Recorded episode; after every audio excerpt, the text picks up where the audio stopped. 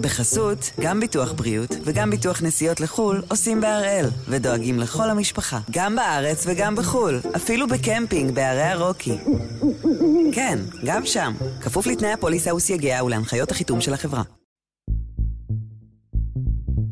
היום יום רביעי, 12 במאי, ואנחנו אחד ביום, מבית N12.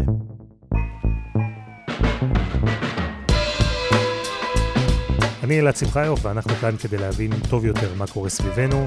סיפור אחד ביום, כל יום.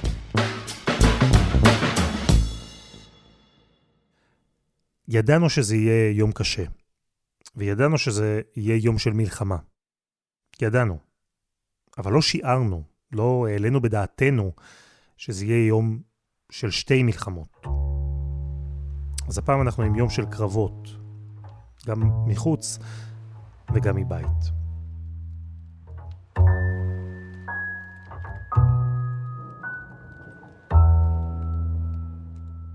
המלחמה הראשונה קשה, אבל מוכרת, מוכרת מדי. יש אויב חיצוני, ארגון חמאס, והרוטינה ידועה. הם יורים, אנחנו תוקפים, זה חוזר על עצמו, פעם אחרי פעם, כל כמה זמן. אבל עדיין, אתמול היה משהו אחר. השעה עכשיו תשע בערב, וזו האזעקה השביעית, השמינית, אני כבר הספקתי לספור בשעה האחרונה. הכל מאוד מאוד מאוד מאוד מפחיד, אמ, וזה נראה כאילו זה לא אומר לי, לא עומד להיגמר. אני רק כבר אה, יום שלם לא ישנתי כמעט, כל פעם שניסיתי לישון הייתה אזעקה. זו בוודאי הכמות, מאות רקטות שהומטרו על ישראל. זה גם הירי המסיבי על גוש דן. זה ההרוגים כמובן. זה מחצית מהאוכלוסייה הישראלית שהעבירה אתמול פרק זמן של בין דקות לשעות בתוך המקלטים, בין האזעקות.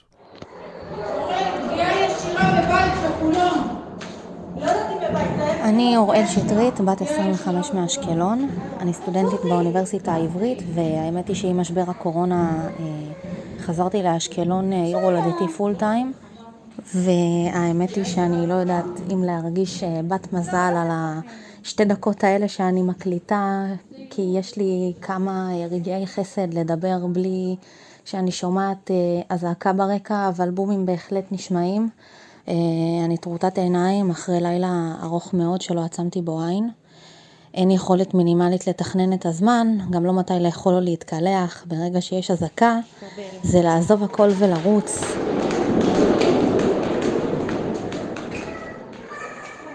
ואנחנו כאן אה, בשכונת עתיקות אה, נאלצים לרדת אה, לחדר המדרגות, כי זה המרחב המוגן שלנו, אין לנו ממ"דים בבתים. תינוקות פה בוכים, יש לי שכנה שיוצאת לחדר המדרגות, אישה חולה שיושבת עם כיסא בחדר המדרגות כי היא לא יכולה כל פעם לצאת ולהיכנס, ועצוב לי על הדרום, ואני מקווה שהסבבים האלה יגיעו לאיזה פתרון כי מיצינו. תושבי הדרום מיצו בהחלט.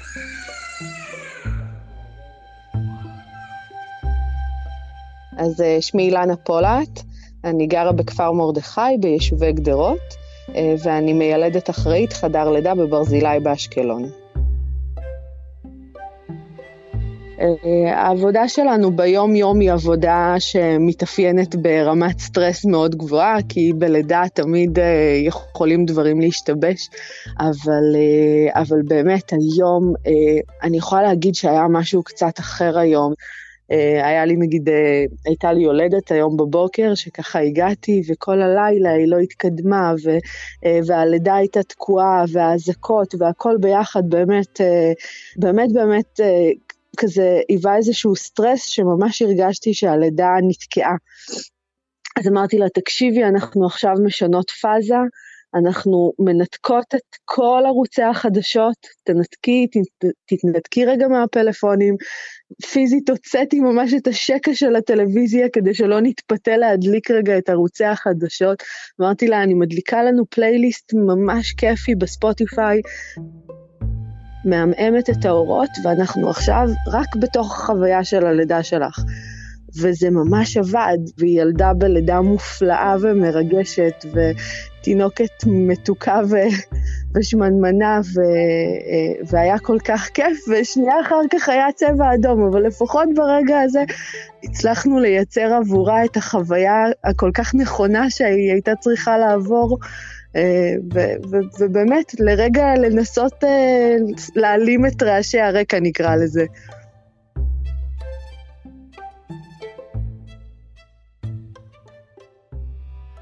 אני כרגע בעיר שדרות, בבית שלי.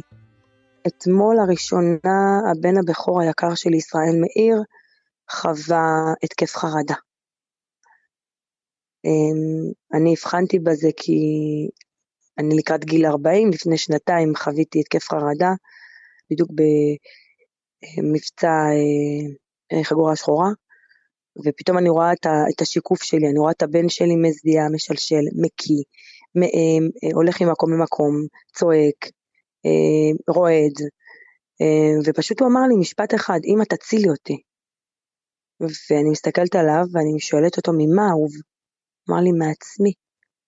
תצילי אותי מעצמי, משהו קורה לי בגוף, אני לא מבין מה קורה איתי.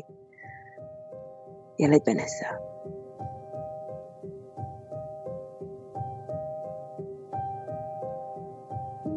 בזמן שהמלחמה הראשונה הזו בעיצומה, הלכה והתפתחה גם מלחמה שנייה. והיא שונה וחריגה מכל מה שהכרנו. אין כאן אויב חיצוני, אין תקיפות משני צידי גבול. המלחמה השנייה הזו התרחשה בפנים, בבית, בשורה של ערים מעורבות. זה קרה בעכו, זה קרה ביפו, זה קרה ברמלה וזה קרה בעיקר בלוד.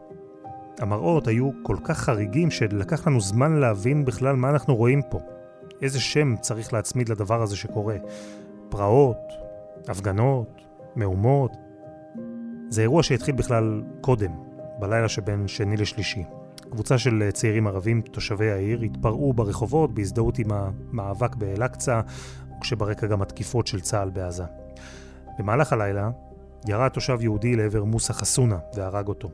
היורה טען אחר כך בפני המשטרה שהוא חש שחייו בסכנה.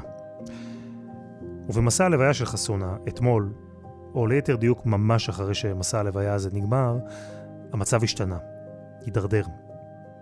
פתאום הדבר הזה שקרה בלוד, הדבר הזה שלא ממש היינו בטוחים איזה שם כדאי להצמיד לו, הדבר הזה התחיל להיראות כמו מלחמה.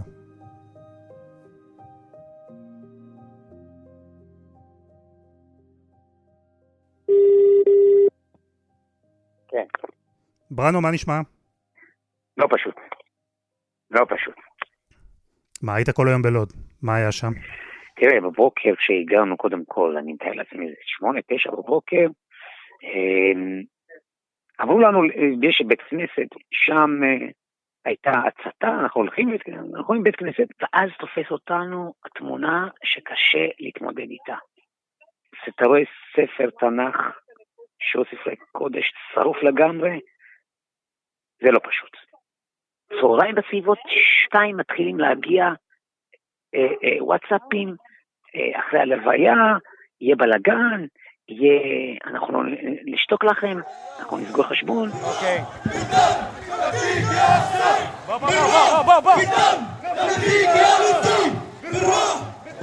עובר כאלף פלוס מינוס מסע לוויה של צעירים יהוד, ערבים, בראש המסע דגל פלסטין וקריאות ברוח ובדם, אתה יודע, אבנים, עפות לכל עבר, סלעים, מה שאתה לא רוצה, כוח קטן של מג"ב בפינת הרחוב מתחיל להגיב. וואו, וואו. אוקיי. בשלב הזה, אלעד, אני אומר לך, מלחמה של ממש. בוא, בוא, בוא, בוא, בוא, בוא! תיזהר! אנחנו בתווך. תיזהר אחי, תיזהר. מצד אחד כוח של שוטרים, מצד שני אלפים, ההמון המתפרע הצית קטנוע ואופנוע של שוטרים, אחר כך הציתו אוטובוס שלם, הציתו את השוק, שוק אה, אה, לא יודע אם אתה מכיר, שריפה בכל פינה אתה רואה. אחר כך, אתה יודע, תוך כדי נסיעה גם, כי אתה קופץ ממקום למקום, הכבישים חסומים אז אנחנו מתפנים, מה שנקרא, לראיין את הצעירים או את הערבים. מה קרה? אנחנו אומרים, מה קרה?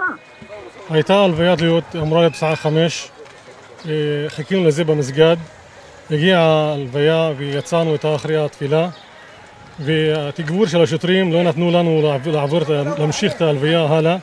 איפה, איפה מנומקם השוטרים? כי אנחנו עמדנו ממש פה, ברחוב אקסודוס, איפה שאתה זה, ראינו שהכל מתהלך, שמענו קריאות, וראינו את הארון, אוקיי, שאתם מלווים את מסע הלוויה, ופתאום האבנים התחילו לעוף. לא, קודם כל לא אבנים, קודם כל התחילו היריות של השוטרים, הם היו מתחת לבניינים. Mm-hmm. הם ישבו מתחת לבניינים, חיכו לזה, כאילו, יודעים שההלוויה הולכת לעבור מאיפה שאנחנו עוברים, וחיכו והתחילו לתת uh, פצצות שלהם, ו... ומאז התחילו אבנים, לדעתי. מה הלאה? העיר לוד, שהיא סמל לדו-קיום, כרגע אני רואה... אה, חבל, חבל, באמת שזה חבל שזה קורה, ושמע, חבל, חבל שזה קרה. תודה, תודה סלם. שם, שם, שם שלך אחי? לא אומר את השם. אוקיי. מה, מה קרה? מה קרה היום? הם התחילו בזה, אני אגיד לך גם התחיל את זה, עזוב. אנחנו בשביל האקסא, אנחנו הולכים, אנחנו. אנחנו לא אכפת לנו ולא מפחדים מהמוות, לא מפחדים מאלה. מה יהיה? מה שיהיה זה לא ייגמר ולא ייגמר בחיים גם. יש לנו ראש עיר, לא שמעתי בחיים שלי ראש עיר אומר ערבי יהודי ערבי יהודי, זה מאז שבא לפה ערבי יהודי ערבי יהודי, עושה הפרדה בין ערבי ליהודי, הוא עשה את כל ההסתה הזאת פה והביא את המתנחלים לפה ושיש הפגנה, הוא עומד עם המתנחלים עם דגלי ישראל, הבנת? הוא מתגרה בערבים. אני רוצה רגע להבין בראנו, אתה בלוד ואתה רואה את, המחזות האלה אה, מול העיניים, וזה קורה במרכז הארץ. זה נקלט בכלל? אתה, אתה קולט את מה שאתה רואה בזמן שאתה רואה את זה? לא, רק, אני, אני אומר לך, אלעד, אתה, שואל, אני לא מצליח להבין שאני באמת בלוד. תראה, היינו בהפגנות, היינו בהפגנות של uh, הקורונה שהיה בבני ברק, היינו בהפגנות של בני העדה האתיופית שהיו בתל אביב, אבל אינטנסיביות כזאת, עם רוע כזה, זעם כזה, שנאה כזאת, אני לא ראיתי בחיים שלא פחדתי כמו שפחדתי ברגעים האלה. בראנו, תודה רבה. תודה אלעד. והקרב הזה בלוד, הרגעים הדרמטיים האלו שבראנו מתאר, הובילו לאובדן שליטה. בשעת לילה, אחרי דיון מיוחד שכינס ראש הממשלה, הוכרז מצב חירום אזרחי מיוחד בלוד. נשלחו לעיר מאות לוחמי מג"ב. המלחמה השנייה הזו, הפנימית, היא משהו שלא ראינו.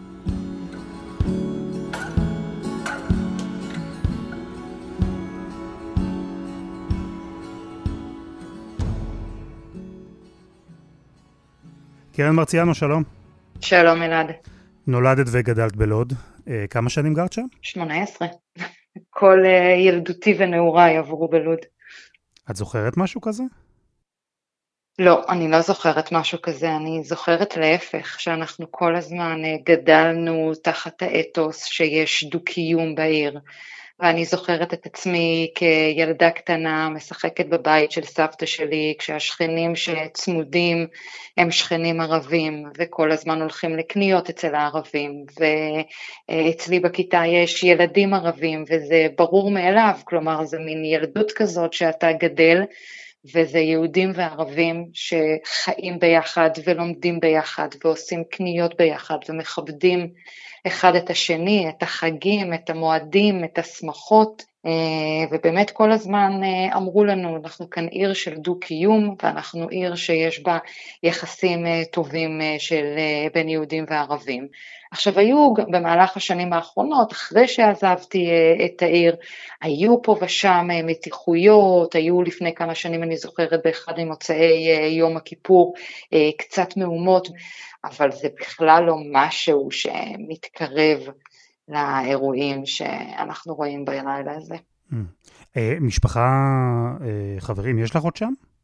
כן, רוב המשפחה שלי עדיין אה, גרה בלוד, חברים נשארו מעט יחסית, לצערי הרבה במהלך השנים עברו לערים סמוכות אחרות, ומצאתי את עצמי הערב מתקשרת לקרובי משפחה שלי בלוד ולדודים שלי שעדיין גרים שם, ומבקשת מהם שאם הם יכולים להתפנות ולבוא אליי, אני רוצה לארח אותם, והם פשוט פחדו לצאת מהבית ולעבור, כי הם אמרו לי כל הצמתים המרכזיים בעיר מלאים במתפרעים, אז אנחנו כאן מסוגרים בבית, נעלנו כאן והגפנו את כל התריסים והחלונות, ואנחנו פוחדים לצאת עם האוטו ולבוא אלייך, כי אנחנו לא יודעים מה מחכה לנו בצומת הקרובה.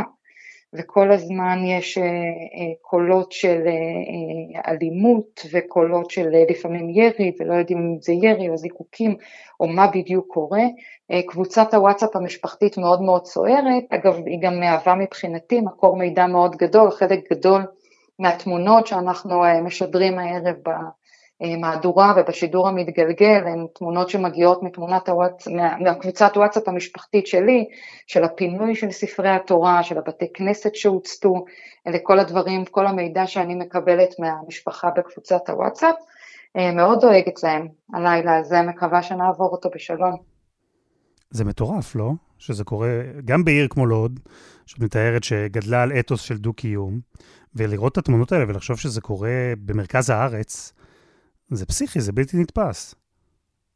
כן, כן, זה בלתי נתפס. אני יושבת מצד אחד עם המסך של הוואטסאפ ומקבלת את העדכונים מהמשפחה, ומצד שני אני מסתכלת על המסך שלנו ועל כל הדיווחים שאנחנו מקבלים, וזאת באמת מציאות שמעולם לא חשבתי שנגיע אליה, של פחד כל כך גדול ושל כל כך בסיסי של אנשים שנמצאים עכשיו בתוך הבתים שלהם, תחשוב על זה אלעד, אנשים נמצאים בתוך הבית ורועדים מפחד שמישהו פשוט ינסה עכשיו לשבור להם את החלון ולזרוק בקבוק תבערה דרך החלון, פשוט לפרוץ דרך הדלת ולהיכנס. מגיפים את החלונות, מכבים את האורות וממש חוששים שמישהו ייכנס מאחד החלונות או הדלתות, זה מסוג הדברים שמעולם לא חשבתי שנגיע אליהם, לא בלוד ולא בכל, באף מקום אחר בארץ. התחושה הזאת של אובדן השליטה, של העובדה שגופי הביטחון לא מצליחים לשלוט בעיר, היא, היא תחושה מזעזעת ומאוד קשה בעיניי, כלומר אם הייתי יכולה להראות לך מה קורה בוואטסאפ המשפחתי, אז ממש עולות שם קריאות מצוקה, כאילו אומרים שם האנשים, איפה המשטרה, מי, מי מגן עלינו כאן?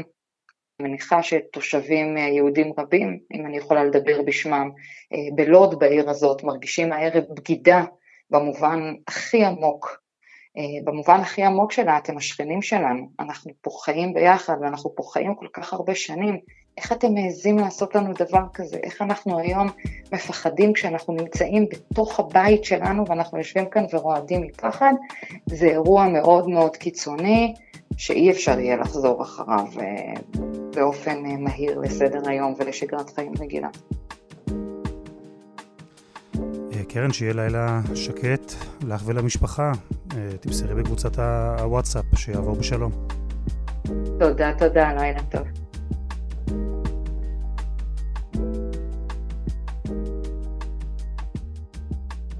אז כן, אנחנו כאן באחד ביום מנסים להבין טוב יותר מה קורה סביבנו. אבל אני לא בטוח שעדיין אפשר להבין מה באמת הוא הדבר הזה שקורה סביבנו. מה למשל ההשלכות של האירועים בימים האחרונים על היחסים העתידיים של ערבים ויהודים בישראל. או נניח אם זה סוף של תהליך, או בכלל התחלה של תהליך אחר. אז הפעם אנחנו נשארנו עם קצת יותר שאלות מאשר תשובות, ובעיקר עם צלקות ישנות וחדשות, מיום אחד שבו התרחשו בישראל שתי מלחמות מקבילות.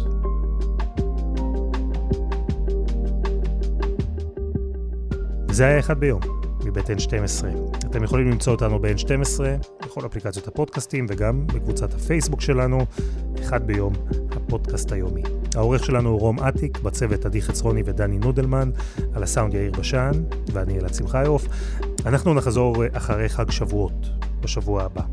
בתקווה שאלו יהיו ימים שקטים יותר, ימים טובים יותר.